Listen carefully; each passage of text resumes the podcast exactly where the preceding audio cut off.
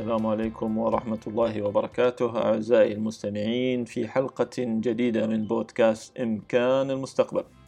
سنتحدث في هذه الحلقة عن أبرز المصطلحات والمفاهيم المهمة في مجال علم استشراف المستقبل وعن أهمية هذا العلم وتاريخه ونشأته وأبرز الشركات والحكومات التي طبقت بعضا من المنهجيات والأدوات المهمة في هذا المجال. كما سنتحدث أيضا عن بعض من المصادر المهمة والكتب المرجعية في هذا العلم. أيضا سنستعرض بعض المفاهيم المهمة والمتعلقة بكيفية النظر إلى المستقبل وكيف نقسمه زمنيا وكيف يتم تقسيمه أيضا حسب نظرتنا الشخصية إلى المستقبل وما هي أهمية المستقبل ولماذا يعد التفكير بالمستقبل ضروريا ولكنه في نفس الوقت صعب. تابعونا في هذه الحلقة لتعرفوا كل هذه المعلومات والمزيد. من منا لم يشاهد فيديو يتنبأ عن مستقبل الوظائف بعد عصر الأتمتة والذكاء الاصطناعي؟ أو لم يشاهد مقطعا على اليوتيوب يتحدث عن مستقبل العالم بعد كوفيد 19 كل هذه الفيديوهات كانت تتحدث عن موضوعنا لهذه الحلقة ألا وهو المستقبل. إذا فالمستقبل هو الزمن قادم لم يحدث بعد ولكنه حادث ولا ريب. ولكن ومع كل هذه التنبؤات والتحليلات والكتب والمحاضرات فلا بد أن نعترف جميعا أن المعلومات حول المستقبل ناقصة وبالضرورة لا يمكن أن تكون إلا كذلك. وأيضا يمكننا أن نتحدث عن المستقبل بوصفه حالة أو ظرف أو وضع في قادم من الأيام أو ما هو مستقبل الأمن السيبراني بعد تطور تكنولوجيات الذكاء الاصطناعي والحوسبة الكمومية. وهذه النظرة إلى المستقبل هي تعتمد النظرة كون المستقبل أو كون الزمن خطي بمعنى أن الأحداث تتتابع وتتوالى فمن الماضي كانت هنالك أحداث أنتجت حاضرنا وأحداث التي تحدث الآن في الحاضر سوف تشكل وتنتج مستقبلنا القادم. ولكن وللمعلومة فهنالك بعض الحضارات التي تنظر إلى الزمن كونه زمنا دوري بمعنى أن الكائنات والإنسان يعود آه، إلى الحياة بعد موته في شكل آخر مثل حضارات الإنكا وبعض الحضارات الأخرى ولكن ما نعتمده هنا هو النظرة الخطية إلى الزمن إذا وكون المعلومات ناقصة حول المستقبل فهذا يقودنا إلى نقطتنا التالية وهي هل يمكننا التنبؤ بالمستقبل؟ قد تكون سمعت عزيزي المستمع عن نوستراداموس. نوستراداموس أصدر كتابا يسمى التنبؤات أو The Prophecies حيث تنبأ بالعديد من الأحداث التي ستحدث في المستقبل. فبعضهم ينسب إليه أنه قد تنبأ بحريق لندن الكبير ظهور نابليون والحرب العالمية والأحداث التي ستجري على يد هتلر ومع ذلك فالعديد من التنبؤات التي ظهرت في كتاب نوستراداموس لم تحدث أو كانت خاطئة. وحتى الأحداث التي نسبت إليه أنه تنبأ بها فإنه يمكن تأويلها وتحليلها وتطبيقها على العديد من الأحداث الأخرى. لذلك يمكننا القول جازمين وكما هو متفق عليه لدى مجتمع العلماء والباحثين والمتخصصين في هذا المجال أنه لا يمكن لأحد أن يتنبأ بالمستقبل. لكن لماذا؟ لماذا لا يمكننا التنبؤ بالمستقبل؟ يرجع ذلك إلى اتصاف المستقبل أو الأحداث التي ستجري في المستقبل بالتقلب وعدم يقيننا حول ماهية هذه الأحداث ومتى ستحدث وما هو شكلها وحجمها ونطاق تأثيرها وأيضا عن تعقيد الأحداث وكمية الأحداث التي يمكن أن تحدث في المستقبل وكيف يمكن أن تتفاعل مع بعضها البعض والغموض الذي يلف هذه الأحداث. هذه الأربع خصائص المتعلقة بالمستقبل تسمى بالفوكا volatility, uncertainty, complexity and ambiguity. وهو مصطلح ظهر في نهايات القرن العشرين لدى العديد من الباحثين في المجالات القيادة والاستراتيجية سواء في القطاعين المدني أو العسكري. وأصبح هذا المصطلح أي الفوكا يستخدم عند حديثنا عن عن أي ظرف أو وضع يتميز بالتقلب وعدم اليقين والتعقيد والغموض. وبلا شك فإن المستقبل يتميز بهذه الخصائص. إذا لماذا نتكلم عن المستقبل بما أنه لا يمكن التنبؤ به؟ وأيضا يتميز بالتقلب وعدم اليقين والتعقيد والغموض. السبب بسيط ويتلخص في إحدى العبارات المشهورة في مجال استشراف المستقبل أنه لا يمكننا التنبؤ بالمستقبل ولكن ما يمكننا فعله هو التحضير للمستقبل to be ready for the future. أنواع المستقبل. عند حديثنا عن المستقبل يمكن تقسيم المستقبل إلى مستقبل قريب والذي يمتد من هذه اللحظة ولغاية خمسة سنوات أو متوسط من ست سنوات إلى عشر سنوات أو مستقبل بعيد أي أكثر من عشر سنوات. هذا أحد التقسيمات فيما يتعلق بالأفق الزمني للمستقبل ولكن يجب العلم أن هناك العديد من التقسيمات الزمنية الأخرى فبعضهم يتحدث عن المستقبل الوشيك والقريب والمتوسط ويمكن تقسيمه إلى عدد من النطاقات الزمنية. ولكن ما ذكرته من زمن قريب ومتوسط وبعيد هو الأكثر استخداما وهو المعتمد في عدد من الاستراتيجيات التي تتحدث عن المستقبل والتي سنشير إليها مثل استراتيجية الإمارات المستقبل والتي صدرت في عام 2016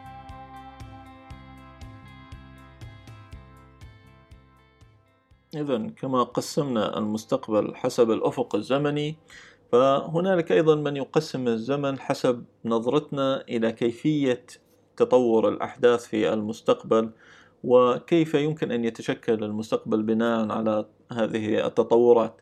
وهنا يظهر آه، لدينا مصطلحات مثل المستقبل المفضل وهو نظرتنا أو رؤيتنا للمستقبل والتي نفضل أن تحدث. وهناك من يطلق على الأحداث الممكنة الحدوث بمعنى العام وما يمكن تخيله في المستقبل بالمستقبل الممكن الممكن أو في اللغة الإنجليزية possible future. وأيضا هناك من يطلق على المستقبل الذي سيكون صورة للحاضر أي بمعنى أن الوضع الراهن سيستمر في المستقبل يطلق عليه المستقبل المحتمل or probable future. وهذا ما تعنى به دراسات التخطيط الاستراتيجي حيث يتم عمل الاستراتيجيات بناء على المستقبل المحتمل or probable future.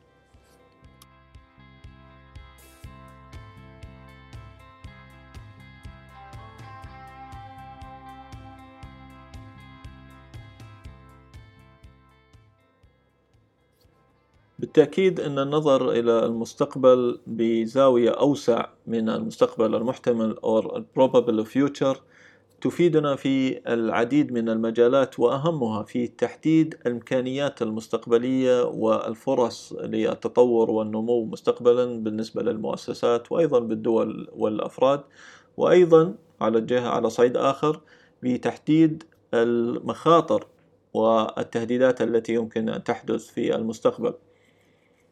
مثال على ذلك إذا كنت في مؤسسة تعنى بالتعليم كجامعة أو مدرسة مثلا إذا كنت تخطط للمستقبل من حيث النظرة المحتملة أو المستقبل المحتمل أي probable future فإنك سوف تتوقع أو سوف تخطط للمستقبل من وجهة نظر أن المستقبل سوف يكون كالحاضر. أي أنه سيكون هنالك طلاب يسجلون لديك في الجامعة والتخصصات سوف تكون واحد اثنين ثلاثة بناء على ما تراه آه، حاليا. لكن النظر إلى المستقبل من وجهة آه، نظر الممكن سوف تفيدك في أن ترى التغيرات التكنولوجية والتي نراها حاليا والتي بالتأكيد سوف تشكل مستقبل التعليم. فهل سيبقى التعليم محصورا في مكان وزمان أو كما نراه الآن حيث أصبح متوفرا في أي زمان وأي مكان. وكما نرى أيضا العديد من التوجهات والتي أصبحت لا تضع القيمة الكبرى للشهادات الجامعية وتعطي قيمة أكبر للمهارات. وما لدى الفرد من مهارات يمكنه أن يوظفها في المؤسسة التي تريد أن توظفها.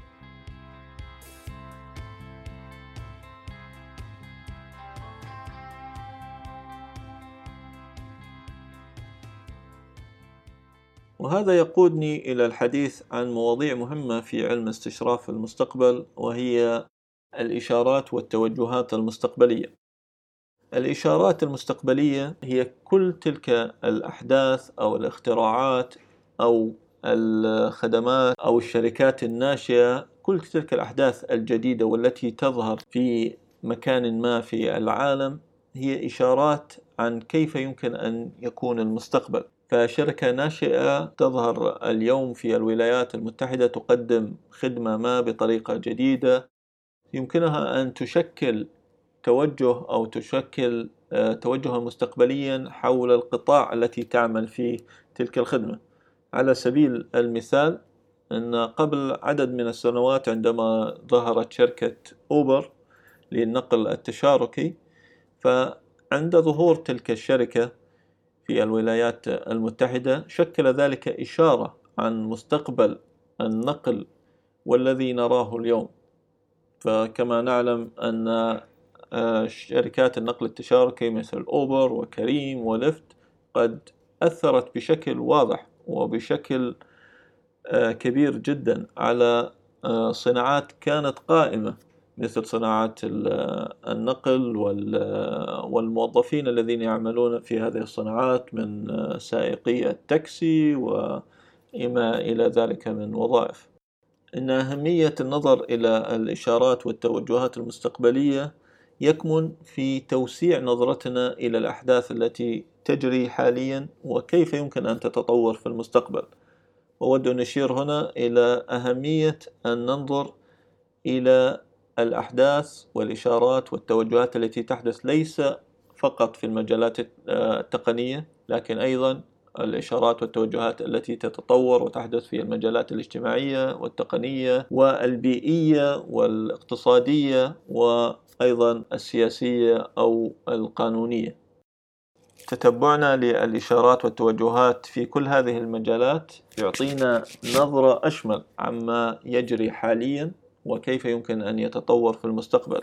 هناك مقولة شهيرة في يعرفها المتخصصون في علم استشراف المستقبل أن المستقبل هو موجود حاليا لكنه ليس موزعا بالتساوي. بمعنى أن ما سيكون عليه المستقبل من خدمات وطرق للعمل وطرق للتنقل يوجد منها إشارات موجودة في مكان ما حاليا من اختراعات من شركات ناشئة كما قلنا. ولكنها ليست بادية للعيان وتأثيرها لا يراه الجميع في بنفس القدر. ولكن عندما تتطور هذه الخدمات وهذه التوجهات وتصبح عامة التأثير فعندها نقول أن المستقبل قد حل. إذا التوجهات المستقبلية تقسم التوجهات المستقبلية إلى عدة أنواع بناء على حجمها ونطاق تأثيرها. فهناك التوجهات الضخمة أو ما يسمى بالميجا ترند وهذه التوجهات الضخمة تكون كبيرة ورئيسية في مجالات الاجتماعية والاقتصادية أو السياسية أو البيئية أو ما إلى ذلك ويكون تأثيرها ممتد لفترات زمنية طويلة إلى عشرين سنة أو ما يزيد وتؤثر في نطاقها على جميع المناطق الجغرافية يعني تأثيرها عالمي.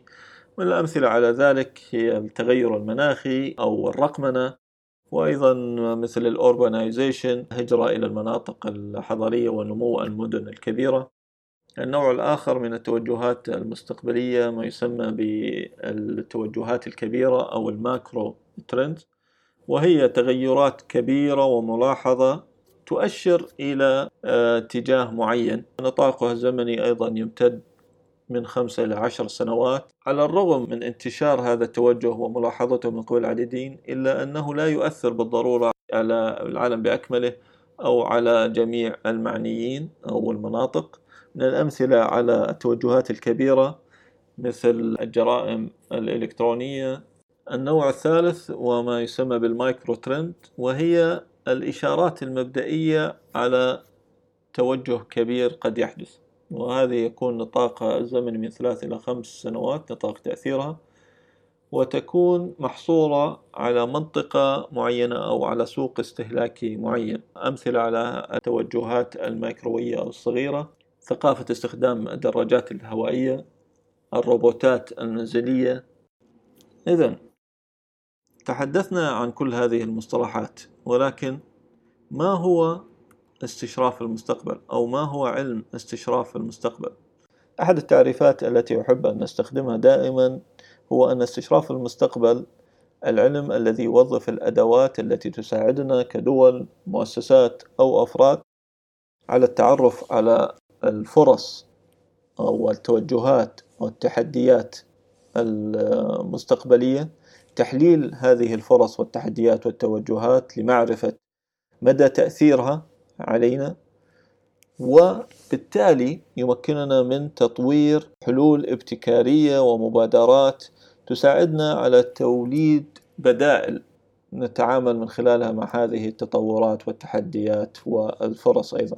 إذا أردنا أن نستعرض كيف طبقت الدول والشركات منهجيات وأدوات استشراف المستقبل وما هي أبرز المراحل التي يتم الحديث عنها في هذا المجال؟ فسنرى أن الجميع متفقون على ثلاث مراحل رئيسية. هذه المراحل تبدأ باستكشاف إشارات والتوجهات المستقبلية وبعضهم يشير إليها بالاستشراف أو الاستشعار. وهذه المرحلة يتم من خلالها توسيع رؤيتنا وإدراكنا لما يحدث حولنا في مختلف المجالات كما قلنا الاجتماعية والبيئية وغيرها. المرحلة الثانية تكون هي مرحلة التحليل أو بناء التصورات حول المستقبل بناء على ما تم استشعاره في المرحلة السابقة.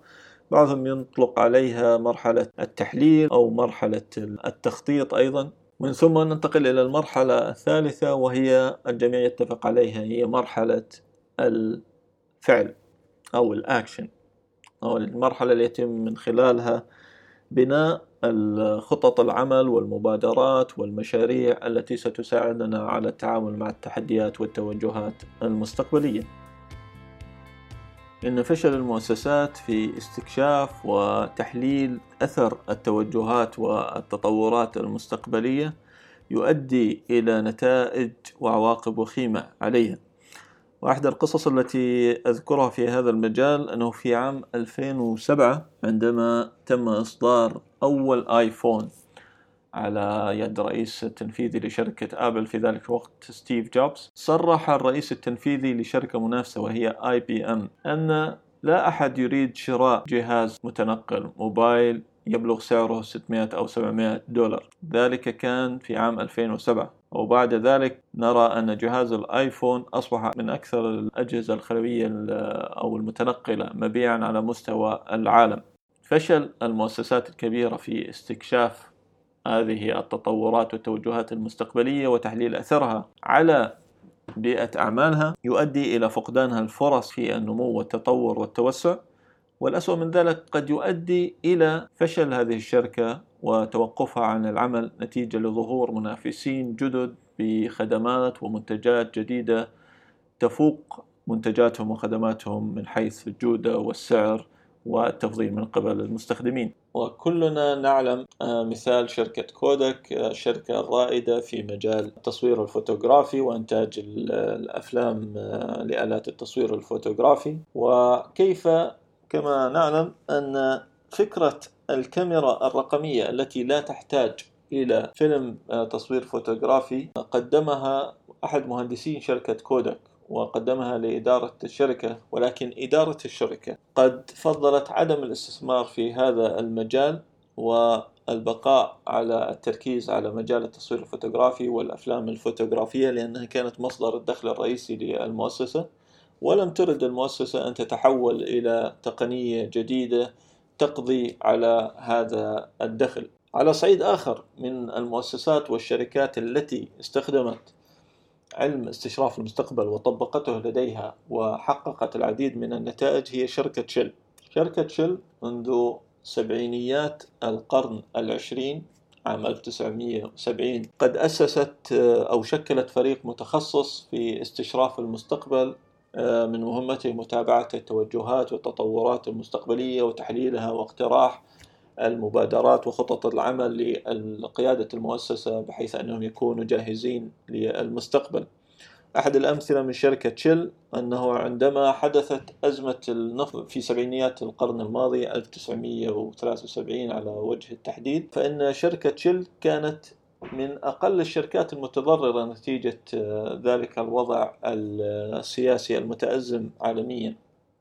لماذا؟ كما يقول المتخصصون في شركة شيل لأنهم كانوا قد استعدوا ورأوا بعض الإشارات التي كانت تؤشر إلى احتمالية حدوث مثل هذه الأزمة وأعدوا السيناريوهات لكيفية التعامل مع هذه الأزمة في حال حدوثها على صعيد المؤسسات صدرت في عام 2018 دراسة مهمة على مئات الشركات في الاتحاد الأوروبي حيث تم المقارنة بين الشركات والمؤسسات التي تطبق منهجيات وأدوات استشراف المستقبل أو ما يسمى في علم الشركات ال strategic foresight أو الاستشراف الاستراتيجي.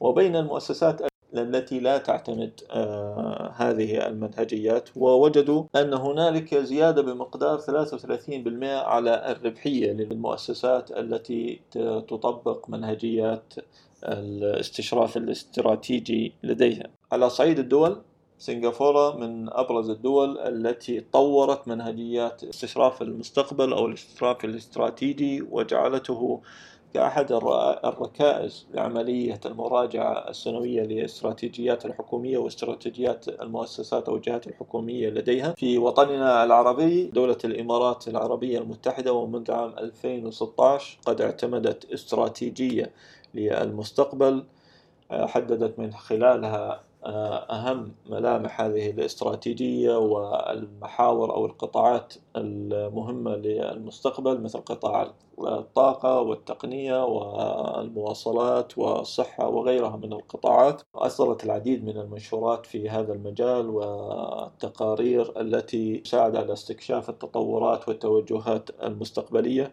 سوف أضيف العديد من الروابط لهذه المصادر يمكنكم الرجوع إليها لاحقاً. في هذه المراحل الثلاثة التي تكلمنا عنها يوجد العديد من الأدوات التي يمكن تطبيقها في كل من هذه المراحل. ففي مرحلة الاستكشاف هناك أدوات مثل ال horizon scanning أو المسك المسح الأفقي. في مرحلة التحليل أو بناء السيناريوهات هناك أبرز الأدوات في هذا المجال هي أداة بناء السيناريوهات المستقبلية. وإن شاء الله سنخصص آه، أو سنتكلم عن هذه الأداة بالتفصيل في الحلقات القادمة. المرحلة الثالثة أو مرحلة التطبيق أو الأكشن. هناك العديد من الأدوات مثل أدوات التخطيط ال road mapping. سنتكلم أكثر عن هذه الأدوات في حلقات قادمة من المصادر المهمة والتي يمكنكم الرجوع إليها للتعرف على التوجهات والتطورات والإشارات المستقبلية هناك مصدر مهم باللغة العربية وهو يسمى مرصد المستقبل. سوف أضع الرابط له في وصف الحلقة وفي موقعنا الإلكتروني. مرصد المستقبل هو أحد مبادرات مؤسسة دبي للمستقبل حيث يتم رصد أبرز التطورات والاختراعات والتوجهات المستقبلية في العديد من المجالات التقنية والاجتماعية وغيرها. هناك منصة إبتكر وهي منصة تابعة لمركز محمد بن راشد للابتكار وهذه المنصة أيضا يوجد عليها العديد من الإشارات والتوجهات المستقبلية.